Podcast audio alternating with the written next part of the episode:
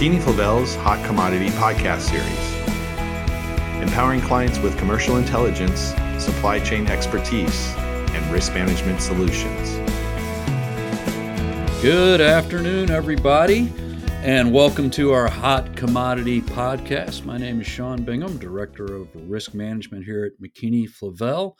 And today is March 8th and a WASDE Wednesday which is not easy to say if you try to do it really quick. But uh, anyway, it's not Friday. I hope uh, didn't disappoint anybody too much. But uh, today I've got a, uh, a gaggle of, of great guests with me.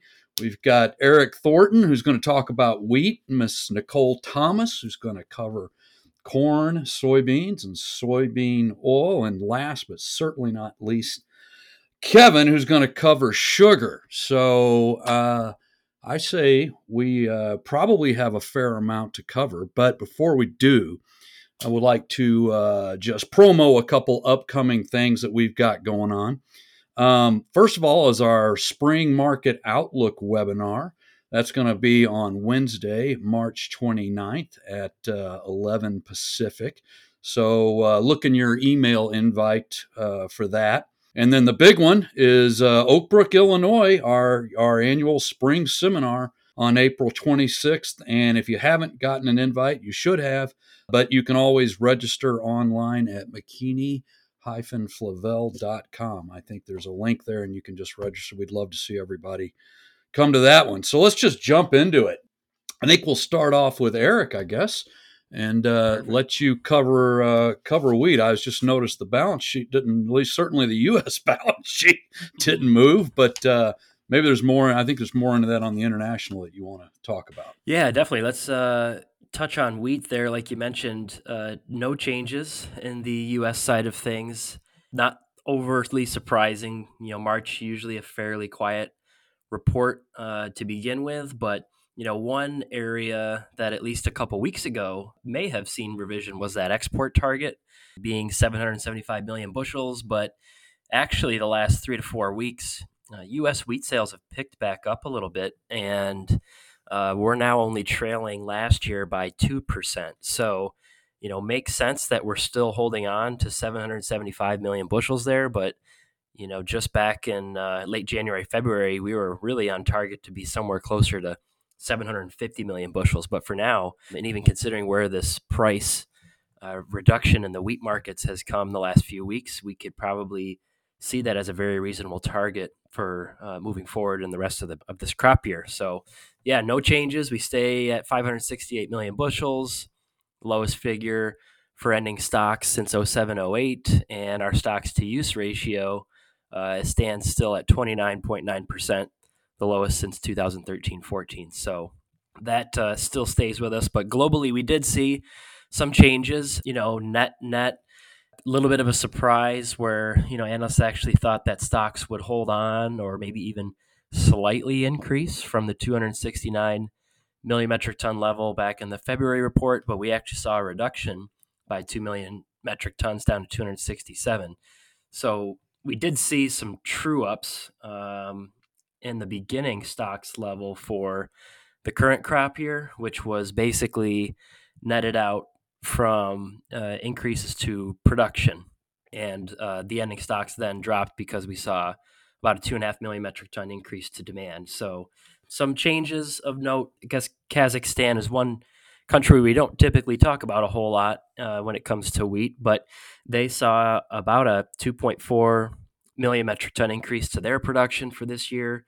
And that actually brought their export total up uh, to 10.5 million metric tons, which actually eclipses or outpaces them this year versus Argentina being the seventh largest exporter uh, expected for this current year, which doesn't always happen. It hasn't happened, I think, in eight or nine years. So a little bit of a thing to note there. But, you know, all in all, Still not a whole lot to digest for wheat on this report. You know, one other piece is just again with that increase to production now getting just shy of 789 million metric tons. That puts us about 1.5% larger than last year, you know, which is a record number, but you know, we are still seeing stocks globally still trailing last year by 4 or 5 million metric tons. So, likely to see a little bit of massaging for the rest of this balance, uh, excuse me, the balance of this crop year.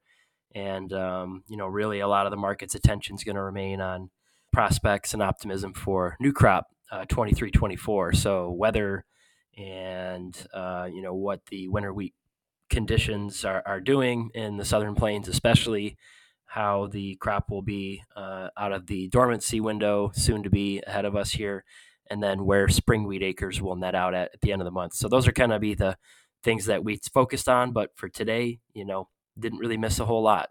Oh no, absolutely. Well, that's a great recap. I wonder when the last time we we said the word Kazakhstan on a podcast was. It's probably way way to dive uh, way deep in the data. You know, you think yeah. you think the USDA uh, knew something that we didn't know. I mean, it was way back in October that they dropped that exports number from 825 to 725, held it there for five months. So maybe they had a uh, crystal ball that uh, no one else saw. But uh, I think you're right. Perhaps maybe, so. maybe it's going to hang there at 775. Awesome, awesome. All right, uh, wheat's out of the way. Uh, Miss Nicole Thomas, you're going to cover corn, soy, and soy oil. There we go. So fire away. That's a challenging one to get out of out of the mouth pretty quickly too. Exactly. Admittedly, that's when my Midwestern accent kicks in heavily. So when you you hear go. it later on, we'll know why. All right. Uh, so let's start with corn, though. You know, we actually got a boost to uh, domestic ending stocks for corn, uh, up about 75 million bushels due to a reduction in export demand, which, you know, arguably has been expected by the market for a while here. We hadn't seen demand be uh, all that strong uh, for corn thus far this marketing year. But I will say, of late, it does appear that U.S. origin corn is getting a bit more competitive, particularly out of the PNW. And considering, you know, Brazil's planting that safrinha crop a little later than than they normally would, not out of the question. I think we might see some late season demand, but even then, we should fall uh, well within uh, where this projection is is currently.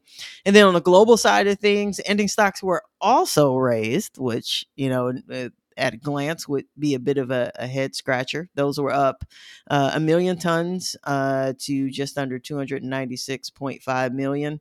And that was despite a pretty sizable reduction to Argentina's production, uh, lowered by 7 million tons, now pegged at, at 40 million. And that's lower than last year by about 10 million tons. So, just further indication of the impact of, of the drought uh, in Argentina and even coming out of La Nina, still sort of uh, struggling there. Uh, but I should note that with the ending, the global ending stocks number, uh, thing to consider is that in order for that ending stocks number to go up by a million tons, they had to reduce consumption by nearly 12 million tons. Mm. And interestingly, nearly all of that decline came from the exports category. So, to some degree, you know, even though that number, that ending stocks number is up a bit, I don't think we want to necessarily misinterpret that as, uh, oh, this is great. Now we've got some bearishness in corn, at least not from that from that uh, area. Now, where I do think and hope longer term we will have uh, uh, some pressure, additional pressure on corn prices, uh, relates to the upcoming crop season uh, season. At the end of the month, we have our prospective plantings report. Uh, USDA has already put out their projection for this upcoming year of, I believe, 91.5 million acres uh, with a pretty uh, optimistic yield, in my opinion. But I will say one thing that could help us hit that number or maybe even surpass it is that fertilizer prices have been coming down a lot. We're off last year's number by about two thirds. So quite a, a, substantial decline in, in cost there that hopefully, uh, well, I guess that depends on if you're a soybean oil user or not. More on that in a minute. But uh, hopefully leads to some pretty good uh, acreage for corn. And accordingly, probably going to see those futures for the current crop year still kind of hanging out around the low sixes, which, you know, uh, compared to where we've been, uh, isn't too too bad. And then new crop futures comfortably in the high fives now, maybe even pushing lower. And by the time we get to harvest, uh, hopefully some sub 550. But I would say, you know, for from a, a, buyer's perspective, if you've got futures coverage needs remaining for 22, 23, probably as good a time as any to do that. Considering if we haven't hit it already very shortly here, we'll be entering our typical seasonal volatility period of the market. So worthwhile to to get that knocked out. Maybe even look at a little Q4 as a hedge if if uh, if you're so inclined. Now going over to the bean side of things, very different story. U.S. ending stocks lowered by 15 million bushels. That puts us at 210 million, and that was via USDA adding back about 25 million bushels of the of the 55 million they removed out of the export category uh, back in I believe it was the Jan- either December or January WASDE. So that did pressure those ending stocks a bit. Uh, some of that was offset with lower domestic crush. They took that down uh, by 10 million bushels at least at this stage, soybean meal demand remains relatively strong and anticipated to grow modestly about 1% in 22 23. But looking at these monthly crush figures, uh, be it NOPA or USDA's, you can certainly so, see some indications of that slowing. And USDA has that cumulative crush uh, through through Jan anyway, reported at a little over 1 billion bushels, got us averaging about 205 million bushels per month. Uh, so we'll we'll need to uh, see a, a, little strengthening in that if we want uh, some turnaround in that number. And that soybean export demand has just been resilient despite strong prices. Uh, our total marketing year commitment as of February 23rd uh, was just under 1.8 billion bushels. And considering that the world's largest soy product exporter and a major soy exporter, uh, Argentina, is facing a considerably smaller crop than the initial expectations. You know, some additional demand in that category might be plausible. A little late season or counter seasonal demand is a possibility. And speaking of those global dynamics, world ending stocks for soybeans were also lowered by more than 2 million tons, now sitting right at about 100 million tons and within shooting distance of last year's figure. And accordingly, stocks to use projected at 18.5% for this year, down from 19.1% in 21 22. And there too, the USDA really drastically cut, uh, I guess you could even say slash that production figure. 8 million tons from for Argentina down to 33 million, which again, right in line with with uh, markets expectations and some of the projections that have been coming uh, out of Argentina for for this year's crop. And I should also mention, which is a, a good segue into uh, talking about oil. Argentina's projected soybean meal uh, exports were lowered by 1.3 million tons, and soybean oil exports were lowered by 350,000 metric tons which brings us to the U.S. soybean oil balance sheet. Uh, a few offsetting changes led to ending stocks staying right where they were 1.936 billion pounds. So it was actually food usage that got the bump of 150 million pounds. That puts us at 14.45 billion. They didn't touch the biofuel consumption number. Uh, more on that in a second. Uh, and then exports were rightfully lowered to 500 million pounds. Now, Interestingly, the total commitment as of February 23rd was a mere 52,000 metric tons. That's roughly 115 million pounds. So, if we don't pick up some counter seasonal demand, possibly uh, due to what's going on in Argentina, then we will probably see that number lowered additionally in the future. And accordingly, I think we could uh, see ending stocks for soybean oil grow throughout this marketing year, uh, both in terms of, of uh, weaker yet export demand, uh, but also with that biofuel category. We're still seeing growth in consumption, just not to the degree we've been seeing for the last couple of years. And USDA uh, is notorious for kind of uh, overshooting that number and leaving it high through most of the marketing year. So you may not see that in the April or the May release, but I think even in the cash market and looking at things like crude soybean oil basis, you're seeing you're already seeing the impact of that on pricing. Now on the global front, uh, soybean oil ending stocks lowered to 4.4 million uh, metric tons. That puts them now lower than last year and uh, likely due to that reduction in soybean oil stocks, total vegetable oil carryout was also lowered um, by about 400,000 metric tons, uh, which too puts it close to last year's number. So I think the bottom line of today's report is, you know, at least for beans through the remainder of this marketing year, you still got some bullish supports, probably going to keep us pretty close to that $15 per bushel value we've been seeing on uh, for the for the current marketing year futures. And then for soybean oil, like I said, I think there may be more opportunity for additional declines to those futures by later this year, uh, with that uh, potential weakness in both of those those uh, that category the categories of exports and biofuels. However, I would also look at where values are today, and it's probably good time as any to knock out remaining needs for the 22 23 marketing year, considering futures are now below 60 cents a pound for the current marketing year. And like anything, there's always still a little risk out there that we could get a little appreciation. We get something weird going on in crude oil that could pull prices up as well. So, at least for from a peace of mind standpoint, might not be a bad idea to to just take that off the table and and hold tight on that Q4 and wait for for better values that should be coming later this year.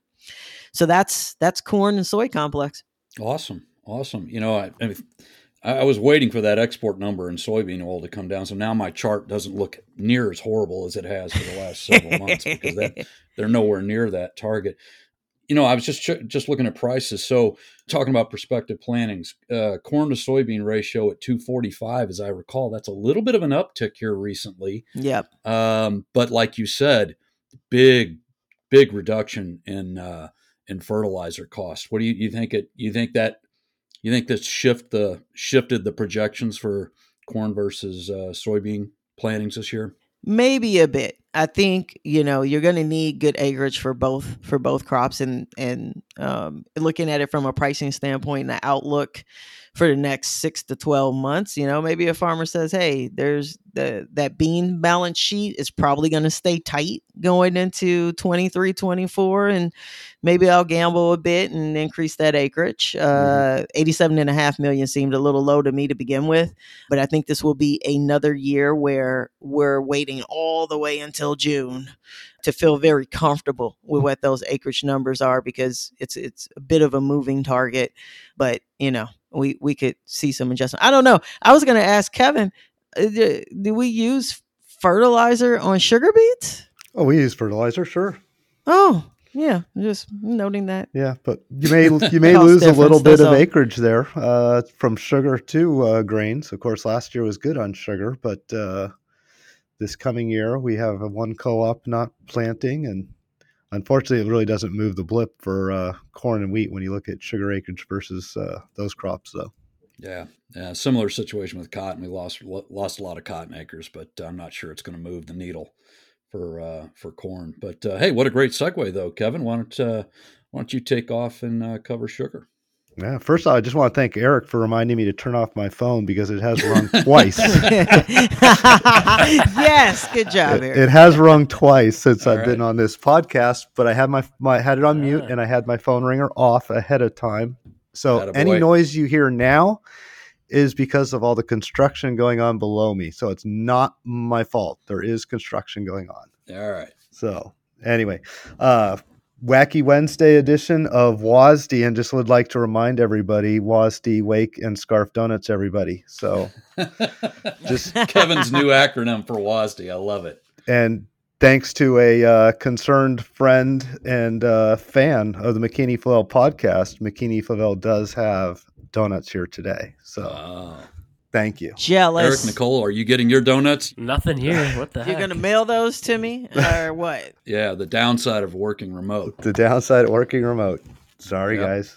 Anyway, uh, sugar is uh, certainly a big topic for March WASDE. This is the month USDA resets supply demand back at 13.5%. It's kind of their final reset. And, you know, the rest of the changes, everything just uh, kind of can roll with the punches and move the stocks to use ratio up. You know, USDA likes to target 13.5% to 15%, but the reset was 13.5%. So we're expecting some uh, changes there, particularly in Mexico, you know, lowering their uh, imports. and that did hold true. Not quite as much as we thought, but you know when you get into numbers, we've been expecting and talking about higher beet production in the last few months. The USDA has continued to increase beets. Uh, we're up to 5.16 million short tons, up 60,000 on this report. On cane side, been you know pleasantly surprised with the crops there. Despite the freeze in December, Louisiana's crop was still a record, and thought we could still see a little bit of downside there from the damage, and wasn't sure the production was going to hold over two million tons. But USDA actually uh, seeing some more finalized data. Uh, they've been done in Louisiana for a few weeks now, up 4,000 tons to 2.034 million tons. Again, record crop in Louisiana.